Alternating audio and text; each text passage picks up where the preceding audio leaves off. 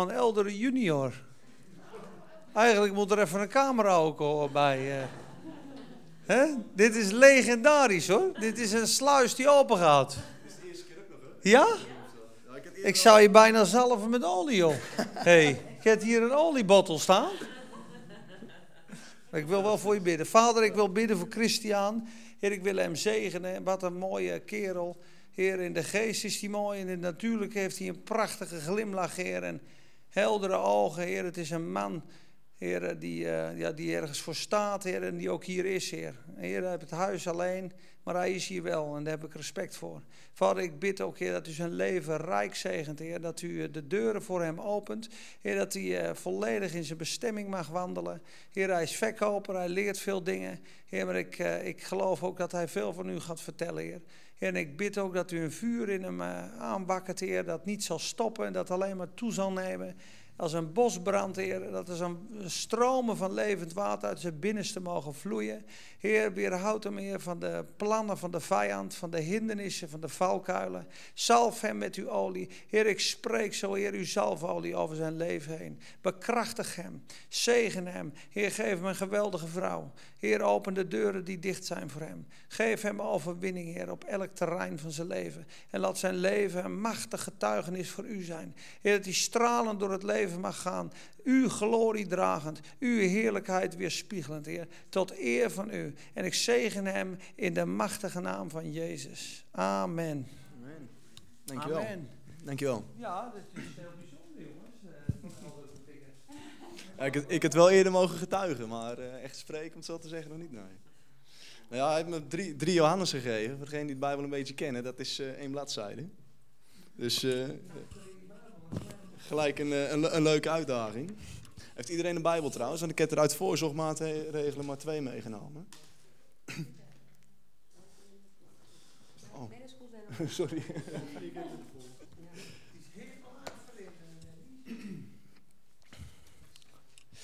Drie Johannes, ja, het is, uh,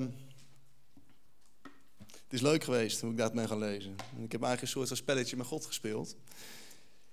Ik heb hem gelezen en binnen een minuut was ik erheen. Toen zei ik van nou heer, we gaan een spelletje ervan maken. Ik zie, ik zie wat u niet ziet. Vertel het me maar. 3 Johannes, het begint uh, met een korte inleiding dat het uh, een brief van de kerkleider is. Nou, als je dan gaat kijken naar de andere brieven, de schrijver uh, in de eerste Johannesbrief staat het duidelijk. Wij hebben eh, Jezus nog leren, wij hebben Jezus nog gekend, wij hebben Jezus nog zien, ja, horen verkondigen. Jezus verkondigt, God is licht, er is in hem geen duisternis. En dan zie je dus, als je iets verder gaat in die opening, als we zeggen dat we met God verbonden zijn, maar we leven in de, maar we leven in de duisternis, dan liegen we en dan leven we niet volgens de waarheid. Kijk, hier de waarheid onderstreept, dat komt in de eerste keer, eerste opening van de eerste brief komt het terug. Tweede brief, wij die de waarheid kennen, houden van jullie, omdat de waarheid in ons is. De derde brief, beste vriend, veel persoonlijker. Beste vriend, zegt eh, de kerkleider aan Gaius, ik hoop dat alles goed gaat en dat je gezond bent. Een paar rondreizende christenen vertelden dat Gaius, aan wie hij de brief schrijft, in de waarheid leeft. Dat geeft mij vreugde. Staat hij zelfs. Als ik hoor dat mijn uh, leerlingen volgens God, Gods waarheid leven, geeft mij dat veel vreugde. Niets geeft mij meer vreugde dan dat. Alle drie de openingen komt de waarheid in terug. En dan ben ik eerst gaan kijken wie ze schrijven. Ehm, de eerste brief, ja, dat, slaat, dat duidt eigenlijk wel alles erop. Van dit is echt de evangelist Johannes, dit is echt Johannes de, ja, de apostel. Omdat, omdat hij dat echt expliciet vermeldt. Wij hebben Jezus zien verkondigen, we hebben Jezus gehoord, we hebben Jezus kunnen voelen. En dan spreken ze echt wij. Maar vanaf, even kijken, 1 Johannes 2 gaat het over naar de ik-persoon. Dus dan wordt het wel weer een persoonlijkere brief. En um, als je gaat kijken naar dan de opening, om het zo te zeggen dan vallen 1, even kijken, 2 en 3, die horen eigenlijk, ja, die, die, gaan goed bij elkaar samen. Want in 2 en 3, Johannes, heb je allebei, wij zijn verblijd om jullie, omdat jullie ook christen zijn. Wij zijn verblijd om jullie, omdat jullie ook samen met God leven. En dan kan je zo'n beetje theoretisch erop ingaan, wat zijn nou de verhoudingen ertussen? Maar dan ben je heel snel klaar, want het is een heel klein boek. Dus ik ben gaan kijken, weet je, wat doet die kern nou eigenlijk? En hoe kan je dat verhouden naar de andere brieven? En de kern van 2 Johannes en 3 Johannes zijn ook allebei vrij, vrijwel hetzelfde. Het zijn allebei persoonlijke brieven. In, Johannes, uh, in 3 Johannes is die aan Gaius, zijn, zijn goede vriend. En in 2 Johannes staat er in uh, de Bijbel in gewone taal. Aan de gelovigen die door God zijn uitgekozen. Maar in andere vertalingen dan gaat het over de uitverkoren vrouw en haar kinderen. En het enige waar je daarvan zou kunnen kennen is, eh, is van openbaring, waar het over de, de vrouw en haar kinderen gaat. Maar hoe dat precies in elkaar steekt, moet ik heel eerlijk zeggen, daar ben ik niet uh, echt verder op ingegaan. Ik heb maar gewoon op uh, de uitverkoren kinderen ge gelaten, de uitverkoren gelovigen. En we allebei twee dingen, twee onderwerpen komen allebei in terug. Een waarschuwing voor bedriegers van het verkeerde geloof, of die het geloof net even willen omdraaien. En wordt benadrukt om medechristenen gasvrij te ontvangen. Als je verder kijkt in 3 Johannes, dan zie je bij help rondreizende christenen als kop, zie je het verkeerde gedrag, het verkeerde gedrag van Diotrefus. Dat is daar een, uh, een van de kerkleiders, of hij noemt zich kerkleider, die uh, helemaal niet volgens de geest bezig is. En Demetrius is te vertrouwen en dan heb je het slot. En in eerste instantie, wat mij eigenlijk ja, opviel, is dat ze zo benadrukken hoe je de, de mede-christenen zo gastvrij moet, moet ontvangen. En, en waarschijnlijk ook is Gaius een van de, van de mensen geweest die Johannes enorm gastvrij heeft ontvangen. En vandaar dat hij zo blij met hem is. Dat, dat, dat Johannes zo blij is. Ah, wat een fantastische vent. Hij is zo goed voor mij geweest, zo goed voor zijn mede-christenen. En dan ben ik gaan kijken, wat zegt het woord nou meer over gastvrijheid naar je mede-christenen? Over zorg naar, naar je broeders en zusters. Kwam ik uit op uh, Matthäus 25 vers 35 tot 40. Een stukje ervoor zie je dat uh, Jezus spreekt over de dag des oordeels. Dat hij met legioenen uit de hemel zal komen. Dat hij op zijn troon zal gaan zitten. Dat hij voor hem, rechts voor hem of naast hem een groep zal zetten van de geredde mensen. En links van hem een groep mensen die, ja, die, gered hebben. En daar zegt hij. Oh, dan moet ik hem even erbij zoeken. Ik heb hier niet erbij gestaan. Ja. Ja, 25 vers 35. En ik heb hem al, als het goed is.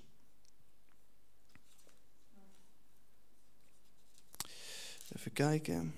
Ja. Dan zal de mensenzoon tegen, tegen de mensen aan zijn rechterhand zeggen: Kom, de nieuwe wereld is voor jullie, want mijn vader heeft het echte geluk voor jullie bestemd. Dat was al de bedoeling vanaf de schepping. Want toen ik honger had, gaven jullie mij te eten. Toen ik dorst had, gaven jullie mij te drinken. Toen ik een vreemdeling was, namen jullie mij in huis. Toen ik naakt was, gaven jullie mij kleren. Toen ik ziek was, zochten jullie me op. En toen ik gevangen was, kwamen jullie naar me toe. Dan zullen de gelovige mensen tegen hem zeggen: Maar Heer, wanneer is dat gebeurd? Wanneer had u honger? Wanneer gaf u te eten? Wanneer had u dorst en gaf u te drinken? Wanneer was u een vreemdeling en namen wij u in huis? Wanneer was u naakt en gaven wij, u gaven wij u kleren? Wanneer was u ziek of gevangen en kwamen wij naar u toe? Dan zal de mensenzoon tegen hem zeggen, en dit is waar ze juist zo erg benadrukken in, in die Johannesbrieven. Luister goed naar mijn woorden. Elke keer dat jullie iets goeds deden voor een van de gelovigen die hier naast me staan, deed je iets goeds voor mij.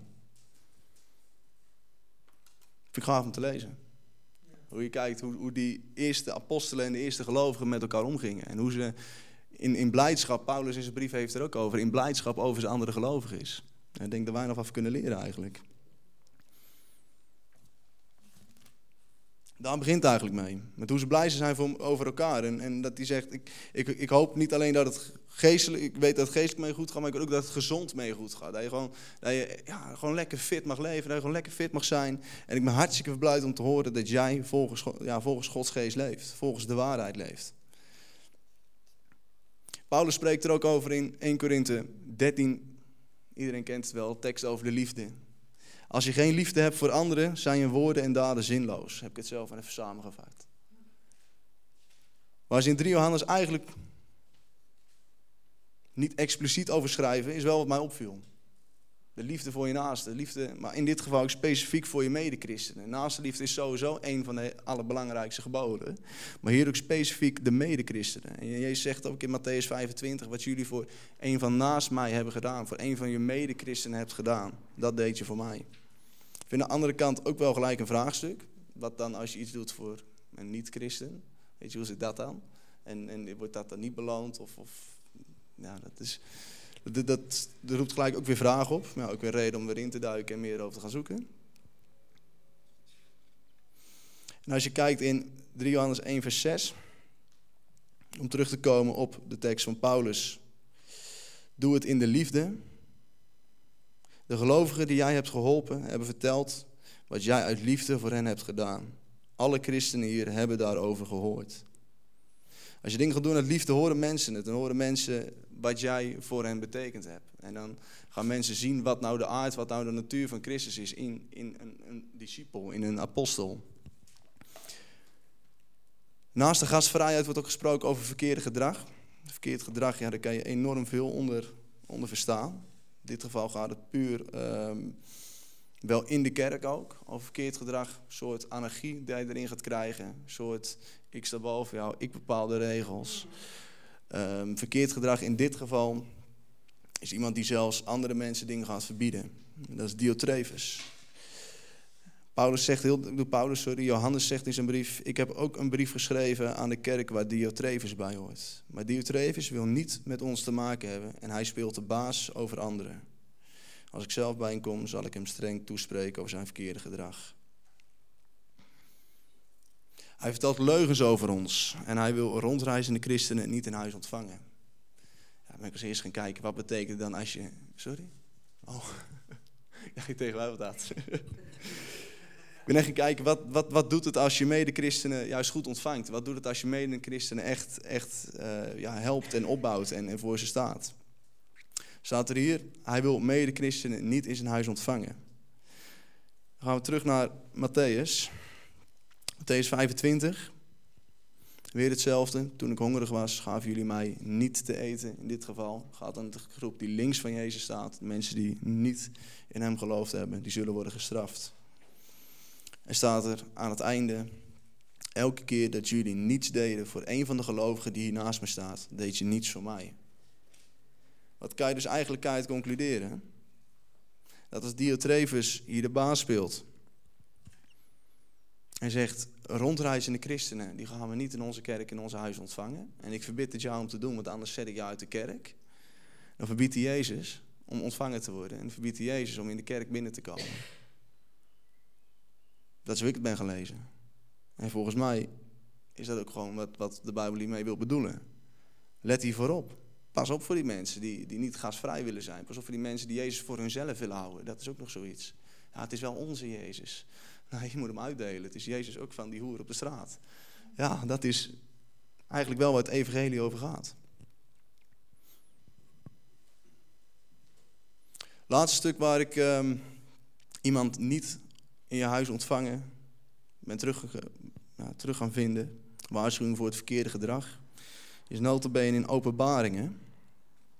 Moest ik in één keer aan denken. Het, hele, het slot, helemaal achterin, openbaring 22, vers 18 en 19.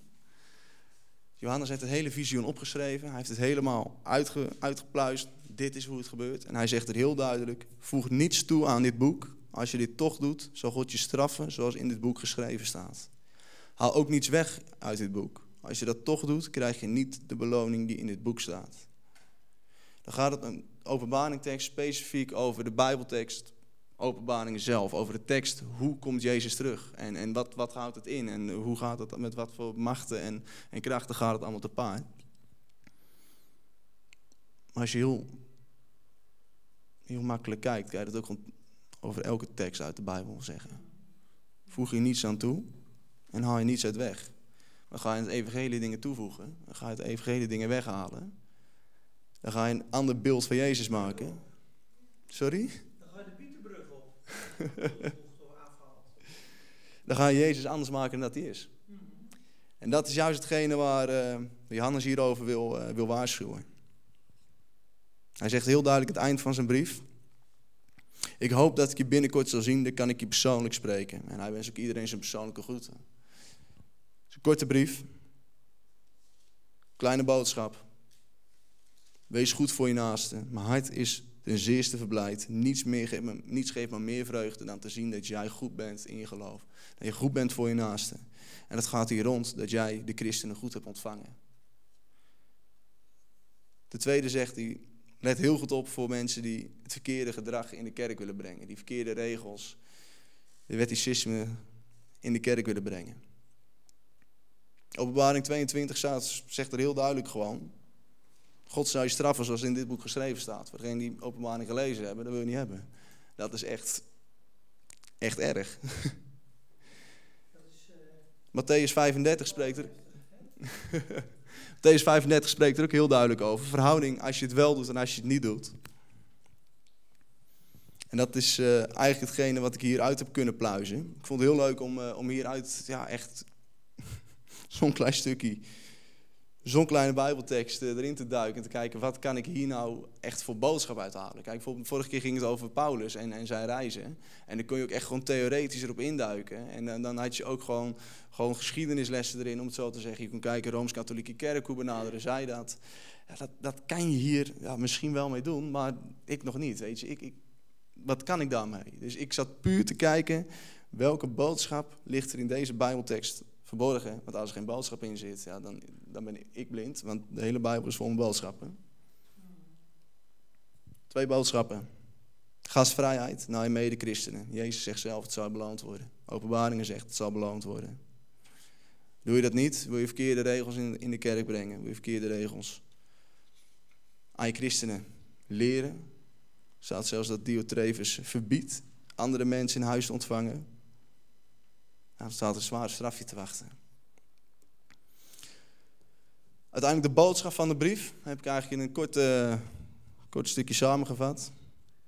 Beste vriend, neem het slechte voorbeeld niet over, maar doe wat goed is. Iemand die in het goede doet, Iemand die het goede doet, is een kind van God. Maar mensen die het kwade doen, hebben God nooit echt gekend. Amen. Uh, ik wil ook nog een klein stukje delen. Vinden jullie dat goed? En dan uh, doen we tot een uh, uur of negen. En dan geven we elkaar lekker een kus. Zegen we elkaar en dan gaan we lekker naar huis. Goed? Heb je nog honger? Voor nog een stukje? Wouter? Nelly? Ja? Oké, dan ik wil eigenlijk even lekker zitten. En ik ga een stukje delen over Galaten 3. En Galaten 3, dat sluit wel mooi aan bij Christian. Want daar zijn wat mensen in de kerk die doen er wat bij. Die doen er wat bij. Die zeggen, nou Jezus jongen, dat is geweldig dat je dat gelooft. En, uh, en die Paulus, dat is echt een mooie kerel. Jezus is inderdaad gekruisigd, hij is inderdaad opgestaan, maar daar ben je er nog niet zomaar mee. Want wij zijn van het judaïstische geloof en je moet de wet van Mozes nastreven, je moet de geboden houden. Denk je dat je zomaar 1, 2, 3 in de hemel kan komen en alle zegeningen kan beërven zomaar door te geloven? Nou, dat is dus wel zo. Ja, ja, precies. En de galaten werden dus eigenlijk bedrogen. En ze zeiden van nou, er moet gewoon nog wat bij. En op het moment dat je dat de eerste twee, drie weken doet, dan klinkt dat heel goed. En dan zul je er ook nog wel een bepaalde zegen van ervaren. In die zin dat je denkt van hé, hey, ik doe extra hard mijn best voor God. Nu zal Hij mij wel meer lief hebben. Nu zal ik wel meer gezegend worden. Maar uiteindelijk is het heel listig. Want het zegt eigenlijk het werk van Jezus is niet helemaal volkomen. Er moet nog iets bij. Het is Jezus en goede werken. Of Jezus en noem maar wat. En daar gaat de hele Galatenbrief over. En Galaten, dat is in Turkije. En ze waren dus in de beleidschap. En nu begin ik in hoofdstuk 3.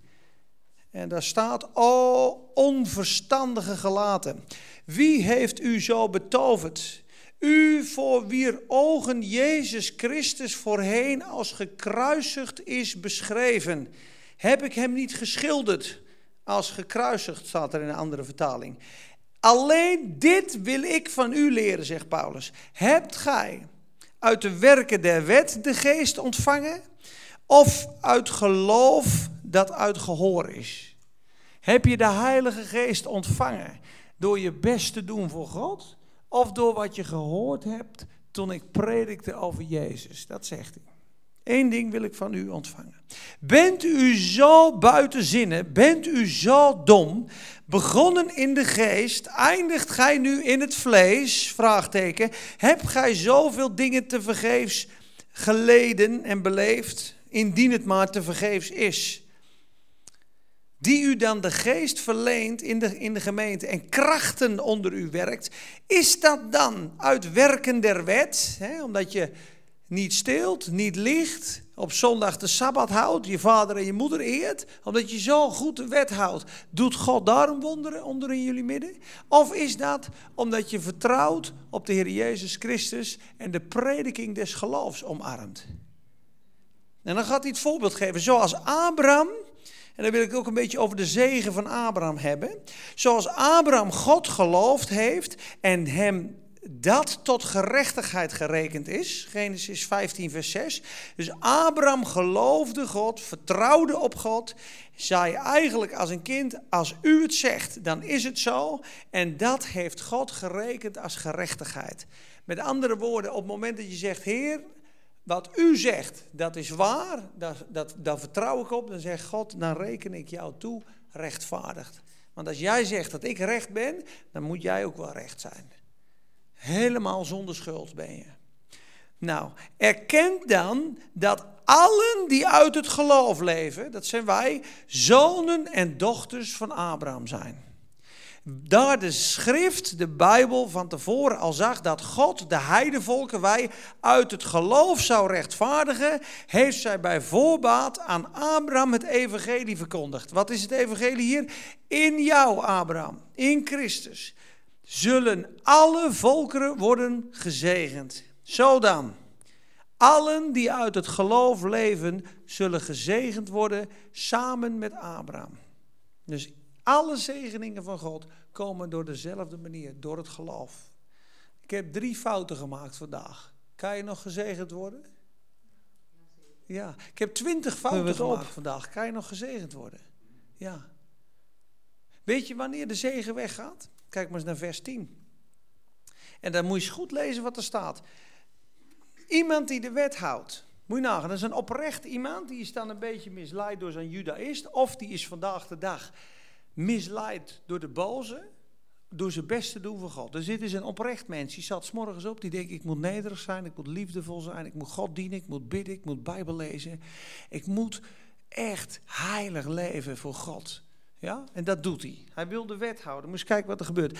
Allen die uit de werken der wet leven, liggen onder een vloek.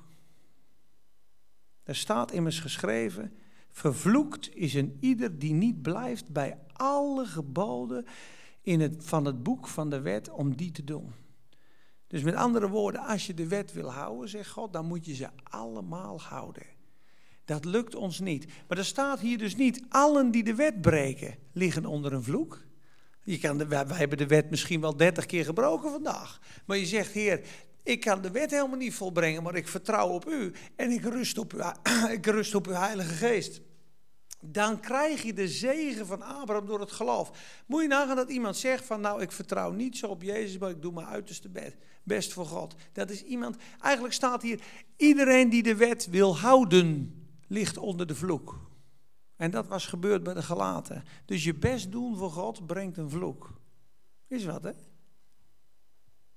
dat niemand door de wet, vers 11, ik lees tot vers 14, tot de zegen van Abraham en dan lees ik nog vers 29.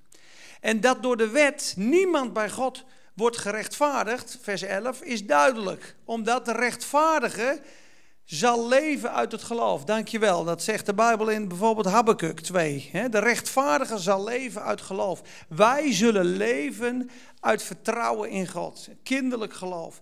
In de wet is het niet uit geloof, maar wie al deze dingen doet, zal leven. Dat is het Oude Testament. Maar Christus heeft ons vrijgekocht uit de vloek van de wet, is voor ons een vloek geworden, omdat er geschreven staat: vervloekt is een ieder die hangt aan het kruis. Christus heeft de vloek voor ons gebroken. En waarom deed hij dat? Opdat tot de volkeren de zegen van Abraham zou komen in Christus Jezus. Opdat we de beloofde geest mogen aannemen door het geloof. En dan het laatste vers. Maar als gij van Christen zijt, dan zijt gij ook zaad van Abraham en overeenkomstig de belofte erfgenamen. Dus iedereen die vertrouwt op Jezus is een erfgenaam van God. Iedereen die vertrouwt op Jezus heeft vergeving van zonde, heeft de wet volbracht, is heilig, is rechtvaardig, heeft de gunst van God en is net zo schoon als de Heer Jezus zelf. Los van ons gedrag. Los van ons gedrag. En dat is het wonder van het evangelie. Morgen of vanavond leven wij echt niet zo volmaakt als we denken. We schieten allemaal tekort in woorden, werken en gedrag. En toch blijft Gods genade en Gods zegen boven ons. Doordat het gebaseerd is op Jezus Christus. En dat werd toegevoegd in de Galatenbrief. En daar werden ze dus door misleid. Die Judaïsten zeiden dus dat wat Paulus zegt, dat klopt niet, dat is te simpel. Je moet de Sabbat houden, je moet uh, je laten besnijden. Dat zie je op een gegeven moment in hoofdstuk 5. Je moet je laten besnijden. En je moet leven zoals de wet van Mozes. Nou, dan zouden ze teruggaan naar Leviticus 18. Dan zouden ze, wie deze dingen doet, zal leven. Dat kwam erbij. En lees maar eens in hoofdstuk 4 wat er dan gebeurt. Hij vraagt in hoofdstuk 4, vers 16: Waar is nu de zegen? Even kijken hoor. Is dat 14 of 16? Even kijken hoor.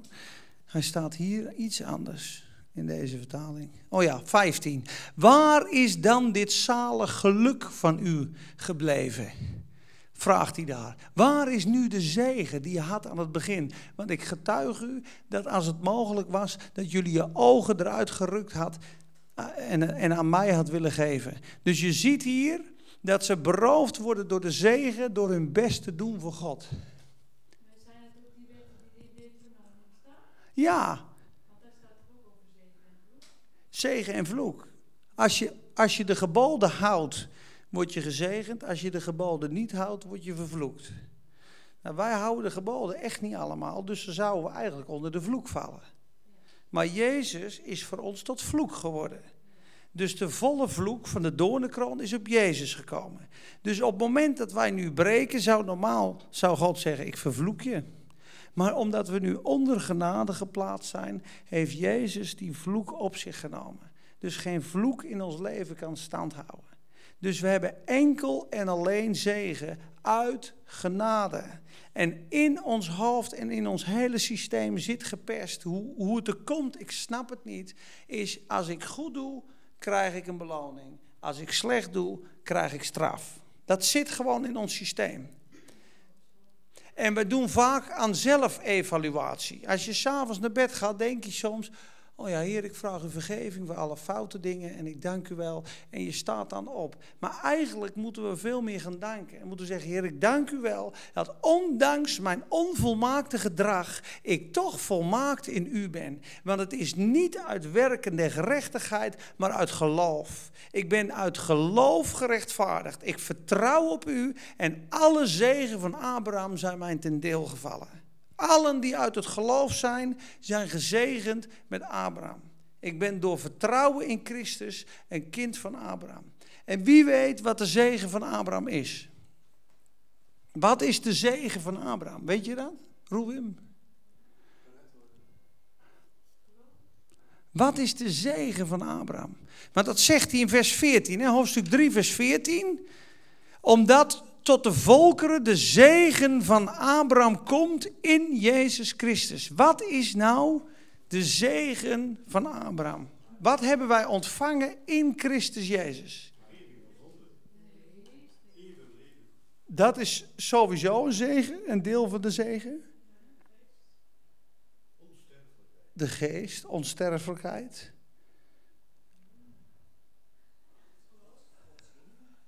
Gods kinderen.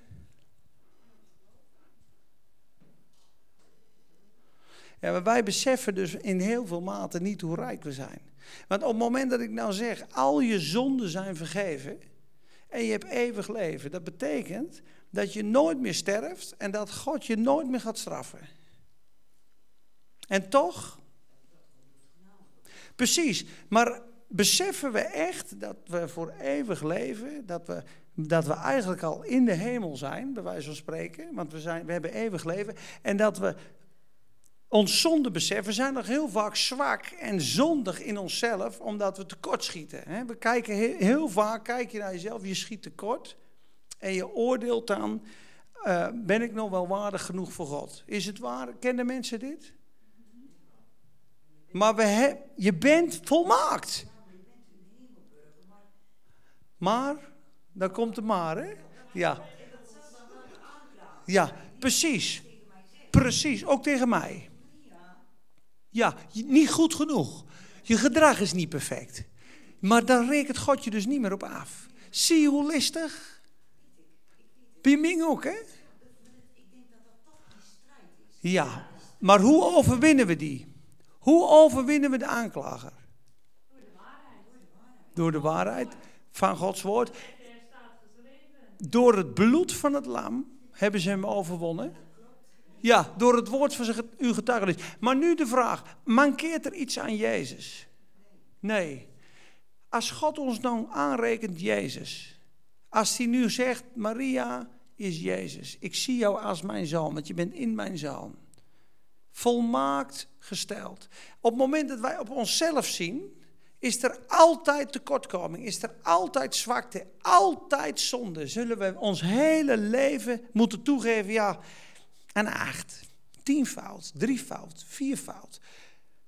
We komen er nooit. Maar God wil dat het, dit is het ware evangelie. En dus je ziet al hoeveel we soms erbij vandaan gedreven zijn. Dat het weer een werk-evangelie wordt. Dat het weer wordt, zondags hoort de wet. Oh ja, ik heb van de week, ja, ik heb het verleukt. Ik heb dit, ik heb dat. Oh, ik heb de zesde breuken. Nou, eh, Ja, maar groei begint, groei begint bij het omarmen van de waarheid dat het volbracht is voor jou en dat er geen schuld en aanklacht meer is. Daar begint de groei.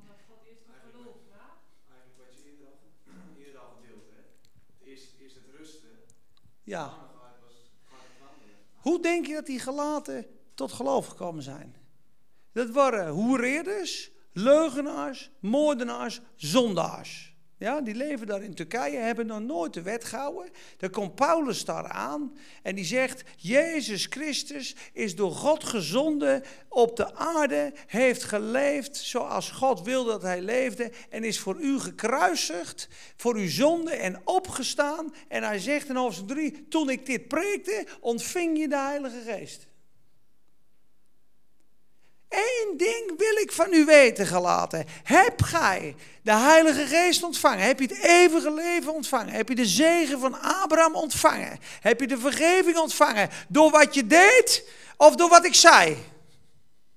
Eén ding wil ik weten, gelaten. Wie heeft u betoverd dat je de waarheid niet meer gehoorzaamt? Zie je dat de waarheid gehoorzamen, het kruis omarmen is en zeggen: Het is volbracht.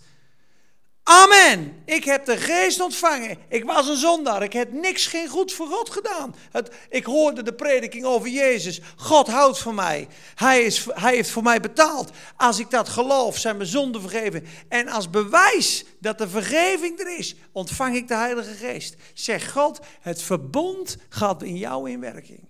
En ik geef jou mijn geest, de belofte van Abraham. Je bent een vriend van God. Je bent gerechtvaardigd. Je zaad zal zijn als de sterren op de hemel. Heb je dat gedaan doordat je gedrag zo perfect was? Of doordat je geloofde wat ik zei? Ja, ik geloofde wat je zei. Daar begint het. Daar is de zegen. Dat is discipelschap. Dat is discipelschap. Het kruis is waar jouw wil en Gods wil elkaar kruisen. Kijk, ons kruis morgen is, is uh, ik, ik sta op, ik pieker, uh, ik uh, ben afdwaal aan in mijn gedachten. Ik wil vandaag dit, ik wil vandaag dat. wat eens gaan doen? Dat je eigenlijk zegt, Heer Jezus, ik kan niks meer in mezelf. Ik wil mijzelf aan u toevertrouwen. Ik neem het kruis op mij. In die zin zeg ik, geef mij te sterven aan mijn eigen agenda, te sterven aan mijn eigen verlangens. Ik lever mijzelf, mijn oude leven, alles wat nog wil, wil leven, lever ik in de dood aan u over. En ik ben al met u gekruisigd. Ik heb mijn leven aan u gegeven en ik blijf daar trouw in. En ik sta morgen op en ik zeg, Heer, ik heb geen recht om te bestaan dan in u. Ik wil leven in u door de Heilige Geest. Dan komt dezelfde zegen, dezelfde bekrachtiging van dit komt terug. En zeggen, het is Christus. Wat zegt hij? Zullen we lezen? Hoofdstuk 2, vers 20. dit is een prachtig vers, nog een heel klein stukje. Let op wat Paulus zegt. Ik ga beginnen in vers 16. Maar sinds wij weten dat een mens niet wordt gerechtvaardigd, niet schuldeloos wordt verklaard uit werken der wet, maar door geloof in Christus Jezus, ook wij zijn in Christus Jezus gaan geloven om gerechtvaardigd te worden. Uit geloof in Christus, niet uit de werken der wet. Omdat uit werken der wet niemand van alle vlees rechtvaardiging vindt. Hoe duidelijk je het hebben in één vers? Gelaten 2 vers 16. Dan zegt hij in vers 19. Ik zelf ben immers door de wet voor de wet gestorven. Dat is een mooi vers. Ik ben door de wet, voor de wet gestorven, opdat ik voor God zou leven. Wat betekent dat? Hij is door de wet, voor de wet gestorven. Met andere woorden, waarom gaf God die wet? God, God gaf de wet om te laten zien hoe zondig we zijn. Waaruit kent gij uw ellende? Uit de wet Gods. Dus ook Paulus komt bij de wet. Ik had niet geweten dat begeerte een fout was als de wet niet zei, gij zult niet begeren. Nu komt hij bij dat gebod, hij ziet, oh, ik breek die. Jacobus zegt al, breek je er één, heb je alle tien gebroken. Dus hij heeft de wet proberen te houden. Ik ben door de wet aan het einde van mezelf gekomen, tot Christus. En ik ben door de wet, voor de wet gestorven. Hij is geoordeeld met Jezus. Alles wat die wet nu eist. hey, jij neemt me breuken. hey, hier lieg je. hey, je eer je vader en moeder niet. Hallo, hallo. Daar is die dood voor. Er is absoluut geen aanklacht van die wet meer. De Heer Jezus heeft dat vervuld en Paulus is gestorven en heeft een totaal nieuw leven. En zoals Abraham leefde voor de wet, 430 jaar voor de wet, Abraham, ja, en Jozef, voor de wet leven. Gewoon in de gemeenschap van God en zondigen niet. Jozef rent weg bij Potifars vrouw zonder de tien geboden. Omdat de Heer met hem was. En dat is altijd al in het hart van God geweest. Om met ons te wandelen als Henoch. Om een vriend te zijn als Abraham. Om met Jozef te wandelen. Dat is leven door de Heilige Geest. Omdat het volk zonde had, moest God de wet geven. Maar dat is nooit zijn hartsverlangen geweest. Hij geeft die wet, hij geeft die wet. Zij zien het, ze zeggen allemaal, dit gaan wij doen, geen probleem, zeggen ze bij de berg. Voordat Mozes beneden is, hebben ze de eerste al gebroken met het gouden kalf. Zij dachten dat zij God wel konden dienen. En God zegt eigenlijk, jongens, de wet is geestelijk. Dat is mijn karakter, mijn natuur. Ik ben zo heilig. Ik ben zo groot. Weet je, als je als mij bent, dan is dit de maatstaf. En er is geen één van ons die het kan. Maar God heeft die wet nooit gegeven voor ons om die te houden. niet zegt, weet je waarom God de wet gaf? Dat we hem zouden breken. Op het moment dat we hem breken, komen we schuldig te staan voor God. Roepen we om om een verlosser. Kijk maar in Galaten 4, vers 5. Kijk maar eens wat, wat hij zegt in die brief. Op Ehm, ik doe in vers 4 beginnen. Toen de volheid des tijds kwam, heeft God zijn zoon als afgezand gezonden. Geboren uit een vrouw, geboren onder de wet. Opdat hij de mensen onder de wet zou verlossen. Zie je dat hij gekomen is onder wet om ons van de wet te verlossen? De wet was onze tuchtmeester en onze gevangenis, zegt Romeinen 7. Zoals een gouvernante een kind bewaart dat hij niet weg kan, zo is de wet onze tuchtmeester tot Christus geweest. En dan zegt hij in hoofdstuk 3, vers 25, maar als het geloof gekomen is, als je nu vertrouwt op Jezus, dan ben je niet meer onder de tuchtmeester. Het wordt tijd om te vliegen. Het wordt tijd om te wandelen zoals Abraham en zoals Jozef. Snap je dat die listigheid er telkens weer in zegt? Op het moment dat de Satan je aanklaagt, zegt hij eigenlijk: hé, hey, je hebt de wet gebroken. Je hebt de wet gebroken, je hebt gezondigd. Dan roept hij eigenlijk tot aanzijn die oude mens die al begraven is. Dus hij wil het kruis te, te niet doen. Hij zal niet zeggen, ja, die is gestorven. Wat Paulus zegt hier, ik ben met Christus gekruisigd, vers 20. Ik leef niet meer, maar Christus leeft in mij. Voor zover ik nu in het vlees leef, leef ik in geloof door de Zoon van God die mij heeft liefgehad en zichzelf voor mij heeft prijsgegeven. Let op, ik frustreer de genade van God niet en doe, maak hem niet krachteloos, want indien rechtvaardiging door de werken der wet is, dan is Christus voor niets gestorven. Indien rechtvaardigheid, vrede met God is door ons gedrag, is Christus te vergeefs gestorven. Dan had hij Jezus nooit hoeven zenden. En had God gezegd: Luister, iets beter je best doen. Je kreeg nog duizend jaar. Straks hij staren. We gaan in het paradijs verder. Je nog tienduizend jaar om je gedrag te vol, vervolmaken. En dan hebben we weer vrede. God zag dat die mens absoluut problematisch was. En hij zei: Er is maar één oplossing: je moet sterven.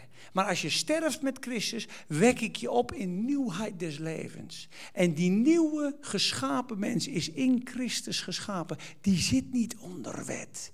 Die zit onder genade. Die wil alleen maar Jezus liefhebben. En die wil alleen maar Jezus liefhebben. En nou komt hij weer bij die vraag. Eén ding wil ik van u weten gelaten. Hebt gij de Heilige Geest ontvangen door wat je deed of door wat je gelooft? En ik geloof in Jezus, is de vervulling van de geest. Die staat in Lucas en daar sluiten we mee af. Er staat heel duidelijk beschreven, Lucas 1, goed opgelet. Lucas 1, de zegen van Abraham beschreven in de Bijbel, is ontzettend mooi. En dit wenst God voor ons. En dit wens ik voor mezelf en voor jullie allemaal. Abrahams blessing. Kijk, ik heb hier een plaatje erbij gezet. Halleluja. Kijk, zie je hem staan? We hangen omhoog. Halleluja. Abraham's blessing heb ik erbij gezet. Ik begin in vers. Even kijken. Zacharias. Die, zijn vader. Vers uh, eh, 67 begin ik. Je snapt. Zag, uh, Lucas 1, sorry. Lucas 1, vers 67. Je snapt, Zacharias is negen maanden stom geweest. Uiteindelijk wordt hij geboren, hij schrijft op, zijn naam zal Johannes zijn. Op dat moment wordt zijn tong losgelaten, hij wordt vervuld met de Heilige Geest. En die Zacharias die begint te profeteren. En die zegt dit, die zegt, Zacharias zijn vader wordt vervuld van de Heilige Geest en profeteert, zeggende, gezegend de Heer de Heer van Israël, onze God. Hij heeft zijn volk bezocht en het verlossing bereid. Hij heeft een hoorn van verlossing en heil voor ons doen verrijzen in het huis van David, zijn dienaar. Zoals hij heeft gesproken door de mond van zijn heiligen, de profeten van eeuwigheid af. Hier komt hij, bevrijding van onze vijanden, van de hand van al wie ons haten, om de ontferming over onze vaderen te betonen, te gedenken zijn heilig verbond, de eed die hij gezworen heeft aan Abraham onze vader. Dubbele punt, nu komt hij. Dus vers 73 zegt, hij wil ons geven de ontferming die onze vaderen betoond is. Hij denkt aan zijn heilig verbond met Abraham en de eed, de belofte die hij gezworen heeft aan Abraham onze vader. Dubbele punt. Dit is die belofte. Ons te geven, het ons te geven om zonder angst, zonder angst, aan de hand van onze vijanden ontrukt hem te dienen in heiligheid en gerechtigheid voor zijn aangezicht al de dagen van ons leven. Dus de zegen van Abraham is dat God je geeft om zonder angst, ja, in heiligheid en rechtvaardigheid voor hem te leven, al de dagen van je leven. Het is een geschenk. Heiligheid is een geschenk. Rechtvaardigheid is een geschenk. En wij denken allemaal, we moeten heilig leven, rechtvaardig leven. Dan verdien ik de aanwezigheid van God, dan krijg ik de zegen. En de Satan is er een meester in om allemaal af te vinken. Hé, hey, niet goed, geen zegen. Niet goed, geen... Ongeschikt. We zijn geschikt gemaakt in de zon. Ik ben ongeschikt. Maar Christus is gekruisigd. Ik hoor vervloekt te worden. Maar hij is vervloekt. Ik verdien het niet. Maar het is genade. Het is gegeven. De eed van Abraham. Omdat wij geloven. Allen die geloven worden gezegend. En zo simpel is het. En dat is te zeggen. En wat is het? Zonder angst. Voel je angst voor God? Dan zit je onder wet. Voel je je aangeklaagd? Zit je onder wet. Voel je dat God fault finding is, foutvindende met hen, Hebreeën 8, ogenblikje hoor, dan zit je onder het oude verbond. God zoekt geen fouten meer bij ons. God zegt, ik rechtvaardig hem. Ik bedek zijn fout. Ik bedek zijn schuld continu. Als je dit mag ontvangen, leef je in de zegen van Abraham met de inspanning van niks. Eigenlijk alleen maar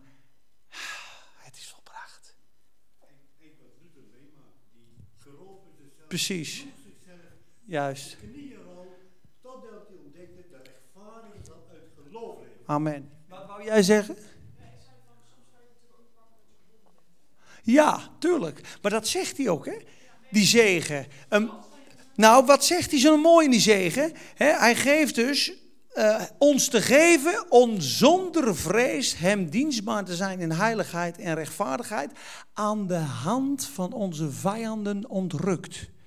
Er staat eigenlijk om ons te geven bevrijding uit de hand van onze vijanden. Dus de zegen van Abraham is ook dat God je bevrijdt van elke demonische macht en van elke gebondenheid. Dat is een zegen, dat geeft God je, omdat je vertrouwt. En anders kan je niet genieten. Ben je gebonden, zit je nog niet in de zegen van Abraham. En God wil je bevrijden. Ook mij. En dit moeten we vaak horen. Dit is het evangelie, het simpele evangelie van gelaten. Maar als je niet oplet, over twee weken denk je toch weer in je hoofd, ja, ja ik heb niet zo goed leven vandaag. Ik denk, je, ik verdien het niet vandaag. Maar het is niet dat systeem.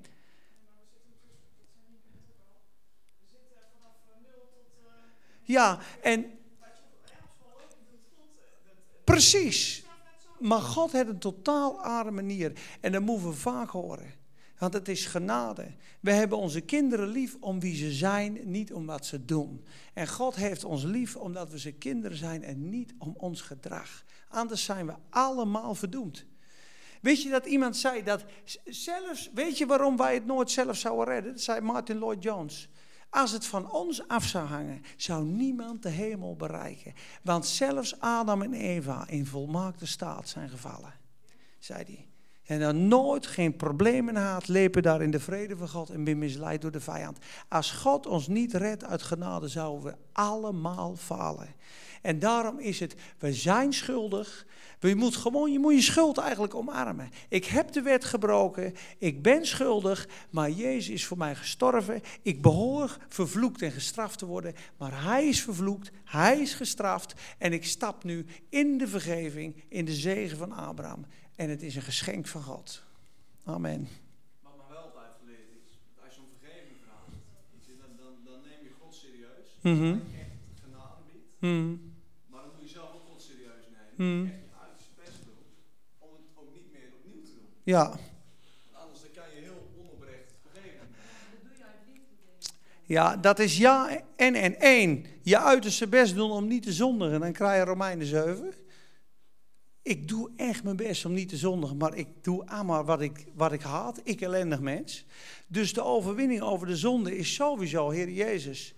Psalm 119, vers 133. Heere, laat de ongerechtigheid niet over mij heersen.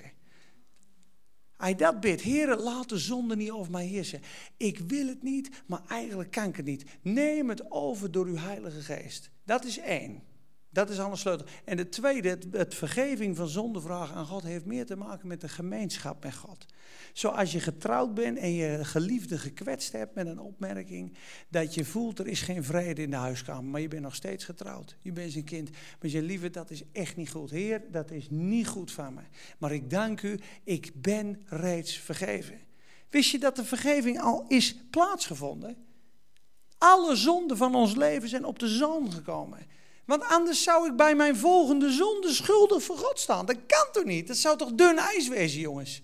Vandaag ben ik uh, voor eeuwig gered, ik heb het eeuwig leven en straks dan vleuk ik. Of ik word kwaad, of er gaat iets niet goed. En God, als God in zijn heiligheid zou zeggen, nou ja, in de wettenbreuk, ja, zondaar, schuldig, dat is hel. Ja, dan, dan word je 150.000 keer gered in je leven.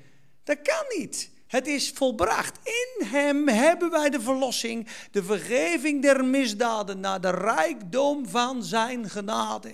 Het is zo groot dat het niet meer kapot kan. En dan zeggen ze, oh, nou, dan heb je een vrijbrief om te zondigen. Maar het tegenovergestelde gebeurt. Als je dat ziet, dan kun je niet meer zondigen. Dan zeg je, lieve Heer, u hebt het zo volbracht. Ik kan u niet meer kwetsen. Ik doe het uit liefde niet meer. Ik wil het niet meer. Maar je zonden zullen je niet meer scheiden van God. Want Hij is gescheiden van God. Dat is het wonder, jongens. Dat is de genade. Daar word je blief aan. Dan kreeg je die zegen. Waar is nu de zegen die u had aan het begin? En ze deden er uiterste best, de gelaten. En ze lagen onder de vloek.